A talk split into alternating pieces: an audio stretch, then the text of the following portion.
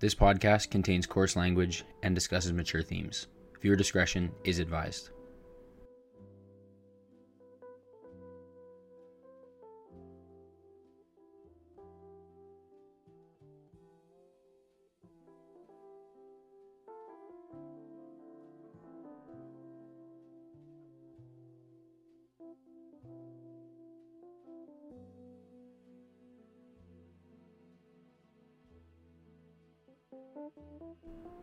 Back to another episode of Young Life, Politics, and Hip Hop.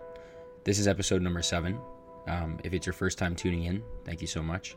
And uh, if you're a repeat listener, it's great to have you back. For those of you who don't know me, my name is Dante Kaloya, and I'll be your host for the next uh, half hour or so.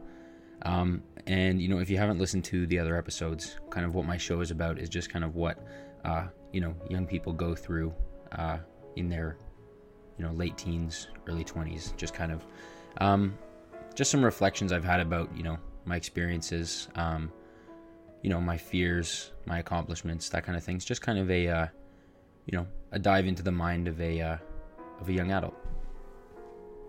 I've gone over things such as uh, COVID 19 and how it's affected students, um, our attention spans, and why you know it's so difficult for us to focus as young people, and how we're so um, engrossed in our phones and technology and short-term gratification. Um, I've spoken about kind of you know uh, worries about the future, how to live in the moment more, things like that. You know, stuff that uh, you know everybody feels, but people don't necessarily feel necessarily comfortable talking about. I'm basically opening up so that you don't have to. Anyways, uh, today's episode is going to be focused partly on uh, episode six, which was the last episode, uh, which was about kind of the, the death of the attention span, um, and you know how our phones have really negatively impacted us, and uh, you know just kind of how our brains have almost been rewired for instant gratification. Um, and then a bit later on, I'm going to talk about you know pursuing your passion, your true passion, and why one finding that is so difficult, and two why it's sometimes very scary. Um, to pursue said passion. So, to start us off, I actually have uh, an unreleased article that I wrote uh, originally for the Queen's Journal, but uh, I ended up deciding not to uh, to publish it there just because it kind of didn't really align with uh, with what I wanted to do. Um, and it, it, basically talks about uh, exactly what I spoke about last episode, just kind of my personal experience with finding my attention span much shorter, um, my kind of ideas as to why this is happening to us, um, and you know, just some general insights because a lot of people that I've spoken to have experienced the same things. Of you know, they find them themselves really getting distracted while they do schoolwork, even while they're watching a movie, doing things that are supposed to be leisure time. They just find it really difficult to even pay attention to something for longer than you know a couple minutes at a time. Um, and a side note, much like my podcast, um, I really kind of like to write articles based off of things that you know we again experience as students, but nobody really likes to talk about. Um, when I was in high school, I wrote an article about vaping because you know vaping happens. I've done it. Everybody's done it. But I, I, did feel like it wasn't really getting enough attention in the media, uh, so I decided to talk about that and you know kind of play devil's advocate. Um, I've done articles again about phones, um, about our sex lives and how they've been affected by Tinder and kind of this hookup culture. Um, I just find it, you know, it, it's really important to speak about the things that people don't always like to. It's sometimes a good thing to be uncomfortable and to make people uncomfortable because as cheesy as it is, that is how you make a difference sometimes. Anyhow, enough about me and my backstory. Um, let's dive straight into the article and uh, stay tuned after that for some discussions about uh, how to find your passion, why it's scary, and you know um, why our society isn't necessarily geared towards uh, facilitating people pursuing what they're truly passionate about. Here's my article entitled "Why Is It So Hard for Me to Focus." I got the idea to write this article while I was trying to do a 15-page reading for one of my classes. It was the day before the start of the second semester, and I had just gotten back from winter break. The reading wasn't really anything special, but I was finding it so hard to concentrate on, the, on what I was reading. And this wasn't the first time. With books, articles, even recipes, I'd found myself struggling to maintain steady focus. I was someone who used to eat up books, who could read chapters and chapters in just one sitting. But now, I felt my attention span slowly being sucked out of me, and I wanted to figure out why. Upon reflection, the answer was far simpler than I expected and it's by no means a surprising one social media and our electronic devices. As I reflected on my attention span, I realized that my reading was not the only area of my life that was becoming harder to focus on. Even something as simple as waiting for my food to microwave felt like a difficult task. I was unable to sit still and stay focused. my mind would jump to wanting to check social media. For example, when a movie scene wasn't particularly interesting, I would reflexively pull out my phone and scroll Instagram until the movie piqued my interest with an action scene. In some instances, I even found myself skipping dialogue to get to a more engaging scene. This was how I realized that my phone, and even my laptop to some extent, was the root of my issues. I hated what was happening to me. When I was young and phoneless, I spent my idle moments daydreaming, reading, and doodling. Now I was watching mundane 10 second videos on Instagram and invariably scrolling through movies in the same way I did with social media apps. Now that I knew social media seemed to be the root cause, I wanted to figure out just why I felt such an urge to pull out my phone during less interesting interactions. When I examined the times I felt this need, there was one thing they all had in common. They weren't particularly stimulating. Waiting for food to cook, sitting in a boring class, or waiting for my show to buffer are all tasks I wouldn't say I particularly enjoy. No one gets a dopamine hit from waiting in a Starbucks line. The idea of dopamine reminded me that Instagram, Snapchat, and even Tinder were made by companies to give us as much of this natural happiness drug as possible in a short period of time. Every time that I get a like, a follow, or even just a notification on my phone, I feel a small burst of euphoria. It's not noticeable, but it's there. And as dramatic as this sounds, consciously think of how you feel when your phone goes off, or you check your DMs, or your picture kind of blows up. I guarantee you'll notice what I felt. Once I connected the fact that I was having trouble focusing on less stimulating tasks with this effect that social media was having on my brain, it made complete sense why my attention span was so horrible. I had become almost an addict, and dopamine was my drug. If I was doing a task that ended with a dopamine surge, my brain was more happy to focus and get me through my task easily with the prospect of a reward. But if I was engaged in something that didn't offer that, my brain would get impatient, much like a smoker gets irritable when they haven't had a hit in a while. I realized that much like a substance abuser, I needed to get clean, and going cold turkey wasn't an option. I've tried outright deleting my social media, but by doing that, I didn't reap any of the minimal benefits that it does offer, and I ended up just relapsing and downloading it a few days later. I decided that I needed to slowly retrain my brain to like dopamine, but to not always need it. After some thought, I came up with a few tactics to solve my issue. The first of these was to avoid going on my phone an hour after I wake up, unless necessary. And even if I want to, wanted to go on it, social media apps would stay closed. I found that this forced me to focus on the mundane tasks I go through every morning, like brushing my teeth and making my bed.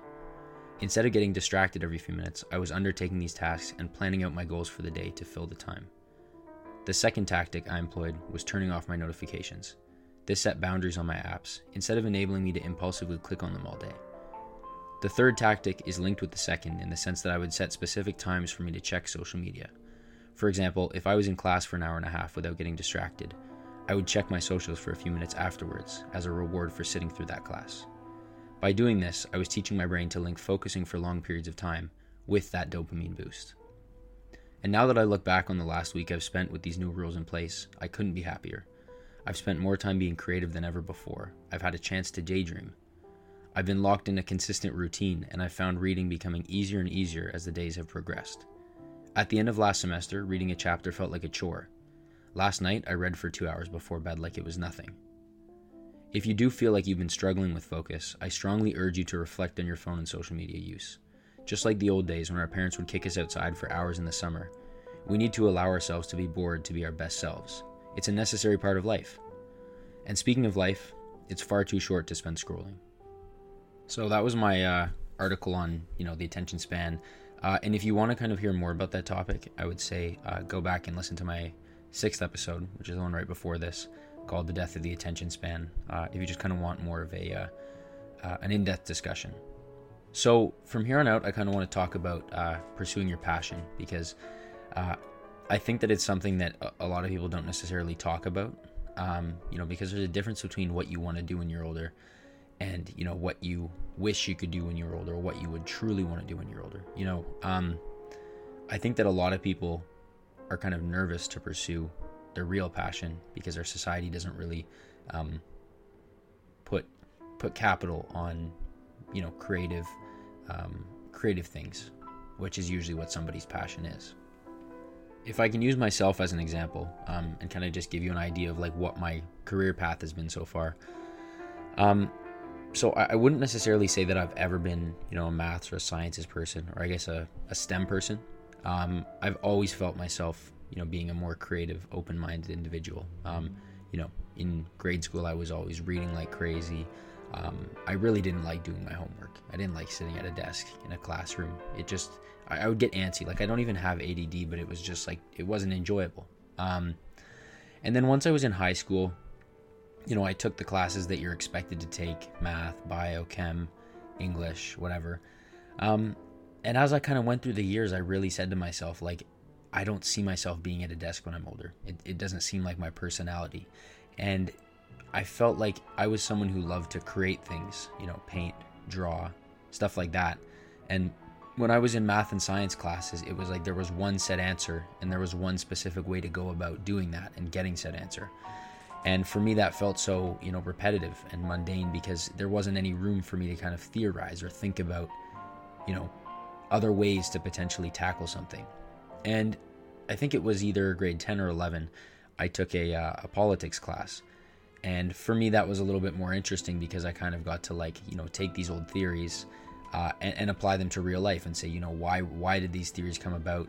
Um, how could I kind of like add my own ideas to these theories to kind of explain society? You know, kind of more like sociology type things of why is society the way it is, making connections. There's not necessarily a right answer as much as there is in math and science. And after taking that politics class, I was really inspired. My uh, my teacher, Mr. Bailey, was great. He would you know give me lots of different articles in the class. Uh, you know, he would really push me to kind of think about uh, the other things. You know, think outside the box. And so after I took that, I feel like it kind of like boosted my creativity of wanting to to take things further. And I ended up saying to myself, you know what? Uh, I think I want to go to university. And you know, I will admit that that was kind of partly because it's quote unquote what everybody does. You know, it's like after high school you go get your undergrad. That's just kind of like what society expects of you. Less now, I will admit, but there's still pressure from you know grandparents, parents, employers of you know go get a degree. That's what we see as as necessary. And you know, I wanted to experience university, being independent, you know, having a different schedule, being in a different city, living alone, everything that came with that. So I dove in head first. But before that, I actually took a grade 12 class uh, that was police, fire, and EMT fundamentals. And I didn't ever really think about that.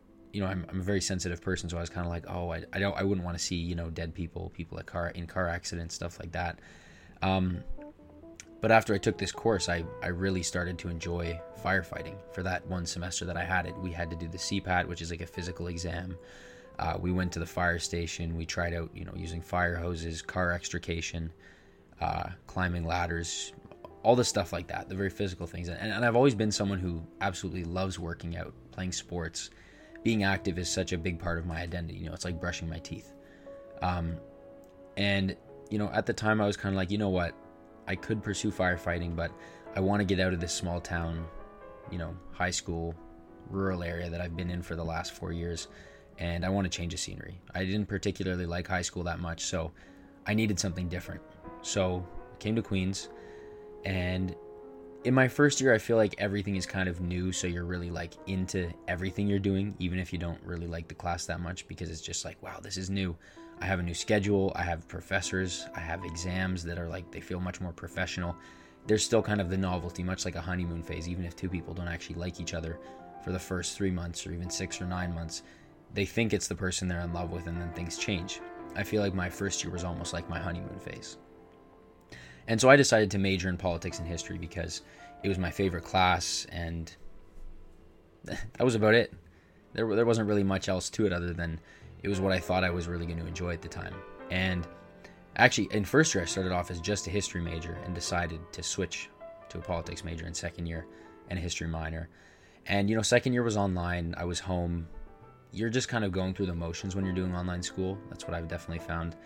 Um, so at the time when I didn't like my classes, I was kind of like, oh, this is because I'm online. Like, I would be liking this if I was in person, so don't really read into it much. You know, you still might be a journalist or a lawyer, um, or you know something policy related. Uh, and and firefighting wasn't even anywhere in my head at this time at all. All I was thinking about was journalism or lawyer, something related to that. Um, once second year finished, I'm so this is now this year. I came back to university in person. I had my first semester and when I was taking my politics classes, I was really starting to say to myself, you know what? I told myself it was going to be different when I was back in person. And as much as I liked the idea of being around my peers, of being in class and engaging with people, this material is so fucking boring. And I just couldn't wrap my head around it. And you know, in high school I was able to in certain in certain classes, but it was just my politics and history classes were just not interesting. And I reflected on what parts of the classes I did like, you know, uh, and the main thing was the discussions. It was when uh, you know I took a Middle Eastern politics class. I didn't like the Middle Eastern politics, you know what she was teaching. I found it very dull. Um, but the readings I liked, and I really liked when she would ask an open-ended question in class, and we would talk about it, and we'd be able to bounce ideas off each other, and you know again create our own theories, have some output of. There's no wrong answer. You can say what you want based off of what you've thought, and you can make these different connections. That was what was really interesting to me. And we ended up being forced back online. So, online school, as usual, was very boring. And, you know, lately I really came to a big realization just this semester of what am I going to do after university? And kind of some backstory. I think I think where it came about was uh, I'm an avid short story writer. I really like creative writing. I would say that this is one of my many passions right now. I mean, because passions can change or you haven't discovered them yet. Um, and basically, what happened was I sent one of my short stories to my English professor, uh, and he put me in touch with this like very well-known New York Times best-selling author to kind of discuss uh, my stories and you know how he got where he was. Just kind of shoot the shit with someone who's in a potential career path that I was looking at, and you know he didn't sugarcoat anything, and he said like, if you want to be a journalist, it's going to be very very difficult. Like first of all, it's just hard to get a job in the first place. You're going to be kind of eating shit for the first four years as an intern not getting paid very well, doing all the crappy jobs, working way harder than what you're being paid for. Um, and even then, once you're an established journalist, you still don't make that much. You still don't really get that much recognition.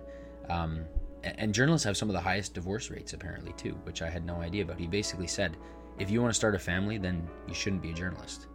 So that really gave me a lot to think about of is this really what I want to do with my life? Is this what I want to chase? You know, to potentially be chasing down leads that don't go anywhere and sitting at a desk all day taking hell from my boss. To me, that just didn't sound appealing, and to be honest, it scared the hell out of me because journalism was what I had kind of been telling myself I was going to do with my degree um, in a climate that was already kind of like you can't do much with an arts degree. So, you know, for a couple of days after I talked to him, I was like, wow, like what am I going to do with my life? I have absolutely no idea. And that was the first time that I've ever truly experienced that. And it was a scary feeling, I will admit it. Um, to really just feel like, you know, after my undergrad, what am I going to do for the rest of my life? It's a it's a very scary thing. And I talked about this in one of my uh, my previous episodes, just about how we kind of we really don't like the idea of death and about the fact that you know taking all of our hobbies and our marriages our friendships our relationships away we're just on this earth there's not really much else. It's just we're here one for whatever 85 years and then we're just gone. Um, and when you kind of have that existential crisis, uh, it, it, can be terrifying at times. And you know, um, I would say that my parents are probably the people that I look to usually for the most uh, the most advice when it comes to anything career related or just in general, um, because they've been through everything that I have. And it, it was really kind of refreshing to hear from them that it's very normal to have absolutely no idea what you want to do when you're young. And that's something that a lot of people have criticized about going to university at the age that we do. Um, is just that how can you how can you know what you want to do when you haven't tried out all these different things? It's like all you've really done is been in high school and maybe worked a couple of Joe jobs, and then there's obviously those exceptions who work cool jobs, but you don't really have that much real life experience. How can you find your passion if you've just spent most of your time in school chasing what society tells you is should be your passion right um, and you know it, that's what i think kind of makes chasing your passion very scary is because you are taking a risk you are going against kind of the status quo of this is what you should be doing this is what will make you successful you know money that's what society sees as successful usually is money um, and I think to truly find your passion, you just have to take your take a risk and kind of throw yourself in head first. And after lots of reflection, I said to myself, you know, what do I truly want to do? What do I want to try? And my dad said to me, he said, you know what? Make a list of things that you want to do after your undergrad. And he didn't mean, you know, hobbies, something like that. He meant, you know, truly things that will change you as a person, that will advance you as a human being. He said, you know, even if you're feeling disenfranchised by university, even if you're feeling like your degree is boring and it's, you know, difficult to go to class because you hate it so much, as long as you're changing and growing as a person and learning things, that's what's important. The life experience is what is important. And a lot of people don't say that. You know, they say the marks are important, the credits are important, the degree is important. And you know, to me that's that's some bullshit. Like I I agree it is necessary, but the amount of emphasis that's put on it and the how much less emphasis is put on just true life experience definitely bothers me. So to kind of give you an example of what I decided I wanted to do with my my year off after my undergrad because I did decide I wanted to take some time off before I threw myself headfirst into, you know, the job marketplace or full-time work. Um, I wanted to become fluent in French because I'm potentially wanting to live in Montreal when I'm older. So I said to myself, what would I need to live in Montreal and be successful? Well, I need to be really good at speaking French. So that's something that I could learn to better myself as a person. Uh, another thing, I want to get my restricted firearms license because I have my PAL already, which is just a regular firearms license, and having a restricted firearms license would just kind of, you know, open some doors. If I ever did want to be in law enforcement, um, or if I ever just wanted to do, you know, pistol shooting, something like that, uh, it's just a really cool hobby to have, uh, and it's also just something that you can put on your resume that shows people that you went through a rigorous examination progress, uh, sorry, process, uh, and you passed it. So it, it's just something that kind of goes on the resume that makes employers go, hmm, that's really interesting. Uh, I'm also a writer, so I said to myself, what's something that I can do that's a really big project that will potentially bring me success in the future, and not just money success, but recognition success of you know changing people's lives or just people appreciating your your work, your unique work. So I said I want to write a novel. I want to write a 90,000 word novel. Even if it sounds ambitious, I'm going to write 400 words a day for the next 2 years and I'm going to finish a first draft of a novel by the end of my year off. That'll make, that'll get me better at writing. It will potentially have me actually write a novel that I could get published someday, um, and that will help me grow as a person. I told myself that I wanted to read 100 books in a year. Again, it's ambitious, but it will better me as a person. I'll, I'll get a better knowledge of writing, I'll have a better knowledge of reading, I'll know all these different styles, um, and I'll just generally advance my global knowledge because you know you're reading all these different uh, authors from different backgrounds, different ages, different genders, different countries, and it, it just I think really opens it really opens a lot of doors for you know theorizing, being creative, and incorporating that into your own writing. Uh, obviously, I want to go travel because I think most people do, and I used to kind of you know, poo poo that and say, oh, everyone just says they want to go find themselves in Europe or Australia. But I, I, realize it now. So I said to myself, I wanted to go to Europe and I wanted to visit a bunch of different museums. And you can call me old, you can call me old fashioned. I know, like, you know, dads love museums, but I've always liked museums when I was younger. And I never felt like I ever got enough because we didn't, you know, we traveled, but uh, even if we went to museums, I was too young to remember it. So to just devote time to only go see museums again, it gives me this more of a global knowledge. It shows me different perspectives. Um, the last one, which kind of really changed my outlook on my future, was uh, taking a forest firefighting course. Um, I, I was really reflecting on myself, and I said, you know, what's something that you that you really want to do? What's a, what's a career that you could do every day, even if you weren't getting paid? And I kind of made a list. I said it needs to be physical. I can't be at a desk it has to be at least somewhat financially stable. There have to be openings, um, and ideally, you can be outdoors. And I was talking to one of my friends, Ella, who has two parents who are firefighters, uh, and she she ended up saying that her stepmom uh, was a forest firefighter in the summers before she became a full time firefighter. And I had been kind of looking back on my high school experience, and I said, "What was your favorite class?" to myself, and I realized that it was the police the police fire and EMT foundations class. I loved being physically active, um, you know, quote unquote rescuing people, making a difference. The drills we did were they were amazing. It didn't feel like I was really working. I loved being pushed. And so after that long list of things that I want to do in my year off, I came to the conclusion of once I graduate, I'm going to take that year off, take the course, do all the other things I said. And once I'm certified as a forest firefighter, I just want to go all over Canada, wherever they need me, and fight forest fires. You know, jump out of helicopters like a badass, brush cut, just spend all day in the woods working hard, and, you know, making a difference, saving the environment, saving people's houses, um, stopping these natural disasters from wreaking havoc in certain places. Um, and I kind of looked at it and I said, you know, will there be a demand? Yes, there will be because there's more and more wildfires every year. Like Canadian fire, forest firefighters were even sent to the U.S. to fight the massive wildfires. So I don't see there being an issue with job prospects. Um, I want to live in Montreal, but I also want to do this forest firefighting. That's fully possible because there's an off season. So I could live in Montreal for my off season, DJ, write, be creative, work different Joe jobs to kind of figure out, you know, maybe there's something else I want to do. But first and foremost, experience living in Montreal, an eclectic, beautiful city. Fully by myself, fully independent, pursuing my creative passions with not a care in the world. Um, and, you know, later on down the road, uh, I could potentially become a full, full-on firefighter. A lot of firefighters start their careers at 28, 29, even in their 40s. It, you know, there's no rush people will apply year after year and they only get accepted, you know, the sixth or eighth time because of it. You know, it's competitive, um, but it's definitely possible. And the way I look at it is, you know, you're ready to settle down by your mid 30s, anyways, or even early 30s, late 20s. So becoming a firefighter with a full time career wouldn't be a bad thing. And as a firefighter, you know, you work a lot of shifts and then you have a lot of time off. So in the time off, you can pursue a second job, or for myself, I could pursue my creative endeavors.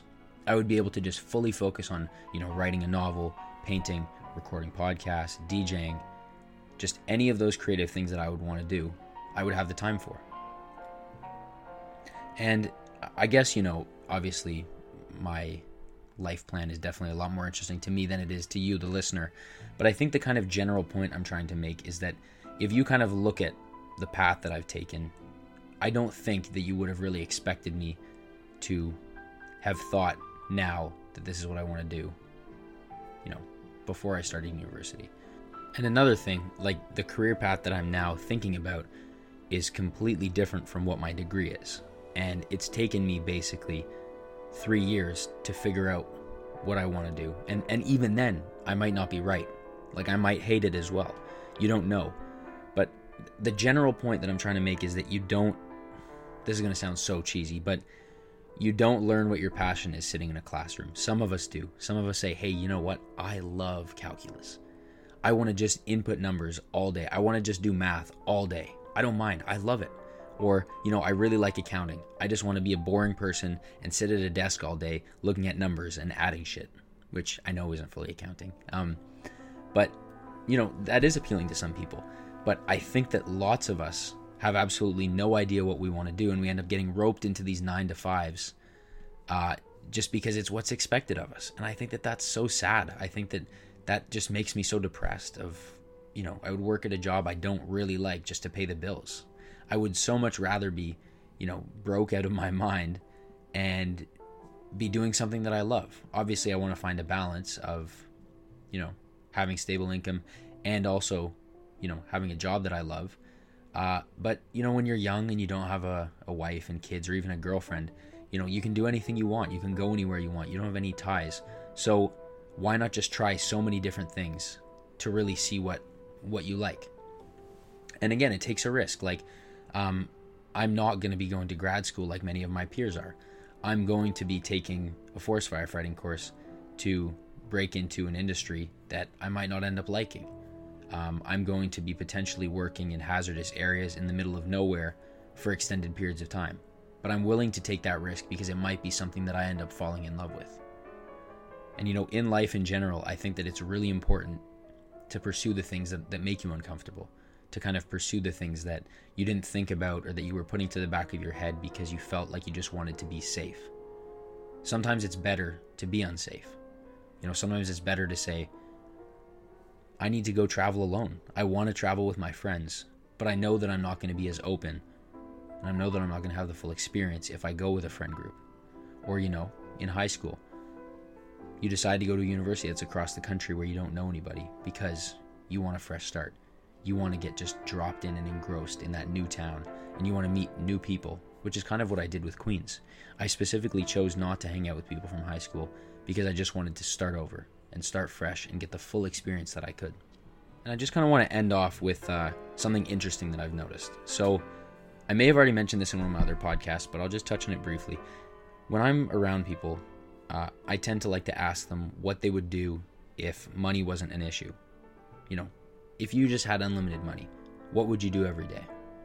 And I get so many different answers, and I get answers that I would not expect. You know, uh, I have a buddy who's in commerce, and I said, "What would you pursue?" And he said, "Drama, acting." I wouldn't have. I really would have never thought.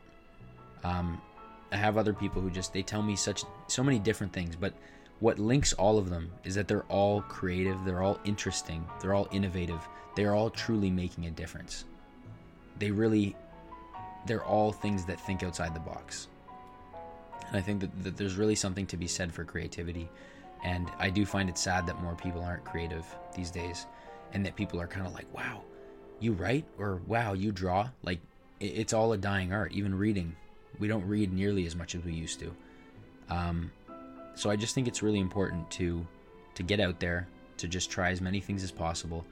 And you know, instead of, you know, scrolling on social media for 2 hours when you get home, just try doodling or try just writing a journal entry or a little short story. And you know, even if you think that it's shit, you're trying something new. And that's what matters. Remember, my name is Dante Kaloya. This is Young Life, Politics, and Hip Hop. I hope that I've imparted some new knowledge on you. Um, I know I'm only 20, but I just love sharing uh, sharing my thoughts, my fears with you guys. I think that it's uh, it's a great way for me to get things off my chest, and you know, for other people to hear that other people are going through what they're going through, and just to kind of give you some new insights on life. Um, it's always great to put yourself in someone else's shoes and to get other perspectives. So I hope that I've helped uh, even just a couple of you. But yeah, I'll uh, I'll see you guys on the next episode, and hope you have a great rest of your day or night wherever it is.